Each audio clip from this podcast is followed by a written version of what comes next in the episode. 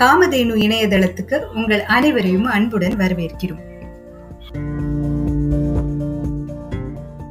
இலங்கை தமிழர்களின் இன்னல்கள் தீரட்டும். தமிழகத்தின் முகாம்களில் வசித்து வரும் இலங்கை தமிழர்களுக்கு பல்வேறு உதவிகளை வழங்க அரசு முன்வந்திருப்பது மிகுந்த ஆறுதல் அளிக்கிறது.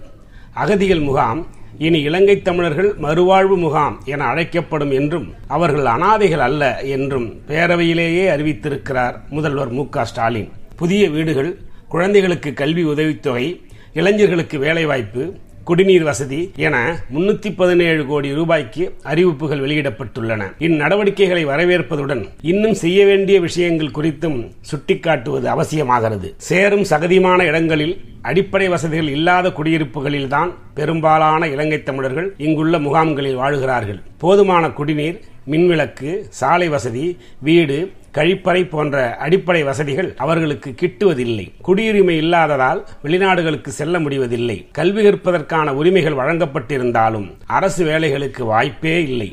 இலங்கை தமிழர்கள் குறித்த சமூகத்தின் பார்வையில் மாற்றம் ஏற்படாத வரையில் தனியார் துறையிலும் அவர்களுக்கான வேலைவாய்ப்புகள் மிக குறைவு. எனவே பெயிண்ட் அடிப்பது சுண்ணாம்பு அடிப்பது என கூலி வேலைகள் தான் அவர்களுக்கு கிடைக்கின்றன. முகாம்களில் இருக்கும் இலங்கை தமிழர்கள் அதீத கண்காணிப்புக்கு உட்படுத்தப்படுகிறார்கள். பதிவு செய்துவிட்டு வெளித்தங்களில் இருக்கும் சிலரை தவிர இந்திய மண்ணில் வசிக்கும் இலங்கை தமிழர்கள் அனுபவிக்கும் வேதனைகள் சொல்லி மாளாதவை. இந்த சூழலில் தங்களுக்கு குடியுரிமை உள்ளிட்ட பல்வேறு உரிமைகள் கோரி இலங்கை தமிழர்கள் காத்திருக்கிறார்கள்.